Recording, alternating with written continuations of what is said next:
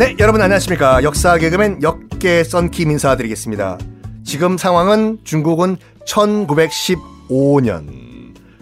같은 시간 우리나라는 일본에게 국권을 빼앗기고 식민지가 된 상태. 1915년에 위안스카이가 일본과 몰래 무슨 조약을 맺었다고 했지 않습니까? 1915년 유럽으로 가보겠습니다. 기억을 하실지 모르겠지만 저 썬킴의 세계사 완전 정복은 1차 대전부터 시작을 했거든요. 기억이 안 나시죠? 하기사 옛날 이야기야 벌써. 1915년은 유럽에서 한창 1차 대전이 진행되던 해잖아요. 1차 대전이 1914년부터 1918년까지니까 한참 1차 대전이 진행되는 상황이에요. 지금 유럽에서는 독일이 지면 음? 독일이 지면 어떤 지금 일본과 약속을 하냐면 일본 이리 와봐. 아 위안스카이 잘 지냈어. 우리 저기 딜합시다. 아 나니노 딜 데스까 앉아봐 앉아봐 sit 아, 지금 상황 보니까 독일이 지금 발리고 있는데 저기 유럽에서 어? 어 거기 서부 전선 등등등등해서 독일이 지면 말이야. 지금 저쪽에 봐봐. 칭따오 있지? 아 맥주로 유명한 칭따오. 거기 지금 독일 식민지 아니야? 그치? 아 わかります. 그거 지금 독일 식민지인데 독일이 질 것 같으니까 만약 지면은 그거 너희도 줄게. 일본한테 줄게. 어? 아? 그 대신에 나 돈 좀 꿔줘라. 하! 本当に 오케이 です. 그래가지고 일본이 오케이를 해버려요. 근데 이게 중국 민중이 일반 국민들이 알게 됐네? 전국적인 반발, 시위가 벌어집니다. 뭐야? 지금 우리 중국 땅을 일본에게 넘긴다고? 정신이 있는 거야? 저 삐삐삐 빠빠빠 이런 신발끈, 이런 십장생, 위안 스카이 타도 위안 스카이 그래가지고 전국적으로 이 반 위안 스카이 시위가 벌어지는데 전국적으로 벌어지니까 결국엔 버틸 수 없어가지고 위안 스카이가 황제 자리에서 물러나요. 아유 시위 좀 그만해 안 하면 될 거 아니야. 황제 취소 다시 공화국으로 돌아갈게. 그래가지고 1916년 1년 후에 그러니까 황제 딱 1년이에요 1년. 위안스카이가 1년 동안 황제를 하고 다시 공화국으로 복귀시킨 다음에 물러나요. 그런 다음에 그때 받던 화병이 얼마나 심했는지 그해 황제에서 물러나자마자 급사를 해버립니다. 닥닥닥닥. 3천년 중국 왕조를 끝낸 인물의 말로 치곤 참 비참하게 끝나거든요. 그 순원이 끝낸 게 아니에요. 그 3천년 중국 역사 아, 그 왕조를 위안스카이가 자금성 쳐들어가 가지고 마지막 황제 푸이를 끌어서 자금성 밖으로 쫓아낸 사람이 이 위안스카이다 보니까 이 사람이 끝낸 거거든요. 이렇게 급사를 해 버립니다. 그러면 지금 중국 상황은 일단 손 손문 순원은 일본으로 튀어 있는 상황이에요. 지금 실질적인 통치자인 위안스카이가 갑자기 죽었잖아요. 꼴까 닥닥닥. 그러면 지금 1916년의 중국 상황은 평화로울까요? 그럴 리가 있겠습니까? 1916년부터 나중에 또 설명드리겠지만 장개석, 아유 우리가 많이 들었던 장개석이 다시 중국을 통일한 통일을 한 1928년까지 약 12년 동안 중국은 말 그대로 무정부 상태가 돼요. 무정부 상태. 어, 군사력이 좀 있는 인물들은 다 자기가 주인이라고 내가 중원의 주인이다 다 튀어나와 가지고 내전을 벌이는 hell gate. 소위 말해서 대군벌의 시제, 시대가 펼쳐지는데 정말로 hell gate가 열립니다. 그런데 이 대혼란의 중국, 대혼란의 중국, 1919년 중국 근대사에서 가장 중요한 사건이 하나 발생합니다. 1919년 하면 또 여러분 뭐 생각나세요? 음? 어, 유관순 열사 3일 만세 운동이 1919년 3월 1일이잖아요.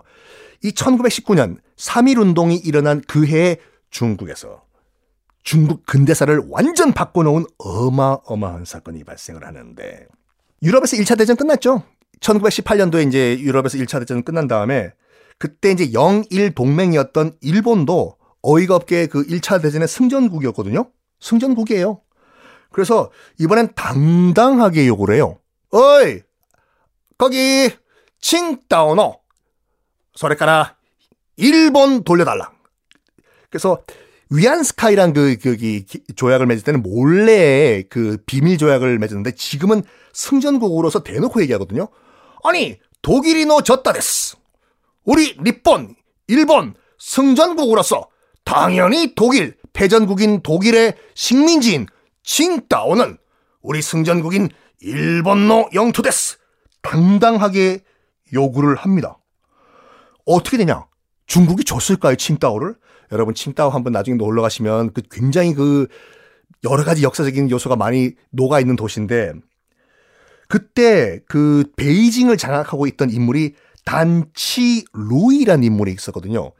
이 단치루이란 인물도 돈이 필요하다 보니까 돈, money 일본의 지원이 간절하게 다 그땐 도토리 키재기였어요. 군벌들이 뭐 서안 군벌, 만주 군벌, 베이징 군벌 다 비슷비슷하다 보니까 조금이라도 더 이 실탄이 있는 자금력이 있는 사람이 이 중국 전역의 패권을 장악하는 시기였기 때문에 베이징을 장악하고 있던 단치루이란 사람도 야 이거 좀 약간 굴욕적이지만 에? 칭따오 저거 뭐 맥주만 있고 말해 저거 일본 줘버리고 아 돈 받자 일본으로부터 아, 아 오케이 일본 아 뭐 승전국이니까 congratulations 축하하고 뭐 당연한 권리니까 칭따오 가져가쇼 그렇지만 뒤, 뒤, 뒷돈 좀 주쇼. 알지? 아, 와카리마스. 이런 딜이 거래가 돼요. 가만히 있겠습니까? 중국 그 국민들과 민중들이? 중국 지식인들, 청년들이 서구 외세에 빼앗겼던 칭따오, 독일 식민지였던 칭따오를 드디어 우리 중국이 되찾나 싶었더니 뭐? 일본! 일본에 넘겨! 전국적으로 반일 시위를 벌입니다. 베이징, 샹하이, 항저우, 광저우, 중국 전역에서요. 1919년 5월 4일. 이건 팩트인데 이렇게 엄청나게 그 반정부 반정부 시위를 벌였던 그 동력이 뭐냐면 그 바로 두 달 전에 있었던 한국의 우리 조선의 3.1 운동의 영향을 굉장히 많이 받았다고요. 저 조그만 조선에서도 저렇게 민중들이 일어나 가지고 만세 운동을 벌이는데 우리 중국 대륙 쪽팔리지 않냐? 우리도 들고 일어나자. 지식인들이야. 뭐 하는 거야? 입을 박차고 나와. Your hands up. 그래 가지고 3.1 운동의 자극을 받아 가지고 똑같은 해 3.1 운동 두 달 후에 1919년 5월 4일 전국적으로 중국에서 반 이 일본 시위가 일어나는데 어느 정도였냐면 상해가 샹하이가 상하이 상하이 트위스트가 그때만 하더라도 이 범죄의 소굴이었거든요. 혹시 여러분들 주성치 제가 제일 좋아하는 그 영화인 주성치가 만든 쿵후 허슬이라는 영화 있거든요. 꼭 보세요. 거기 보면 도끼파라고 나오는데 도끼파가 상하이 최고의 그 조직 폭력 배지 않습니까?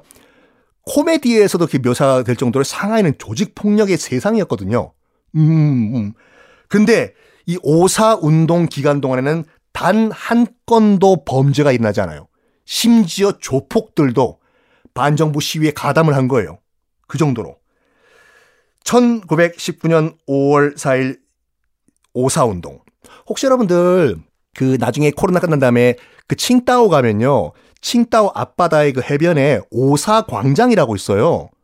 오사 광장이 있고 빨간색으로 횃불로 만들어진 그 철로 만들어진 기념물이 있거든요. 그게 이 중국으로 펴졌던 오사 운동의 그 시발점, starting point가 여기다라고 보여주는 오사 운동 기념 횃불탑이에요. 여행사 여러분 뭐 그 패키지에 칭따오 뭐 패키지 3박 4일 같은 거 클릭해 보시면 가장 제일 처음에 나오는 그 사진이 그 빨간색 횃불탑이거든요.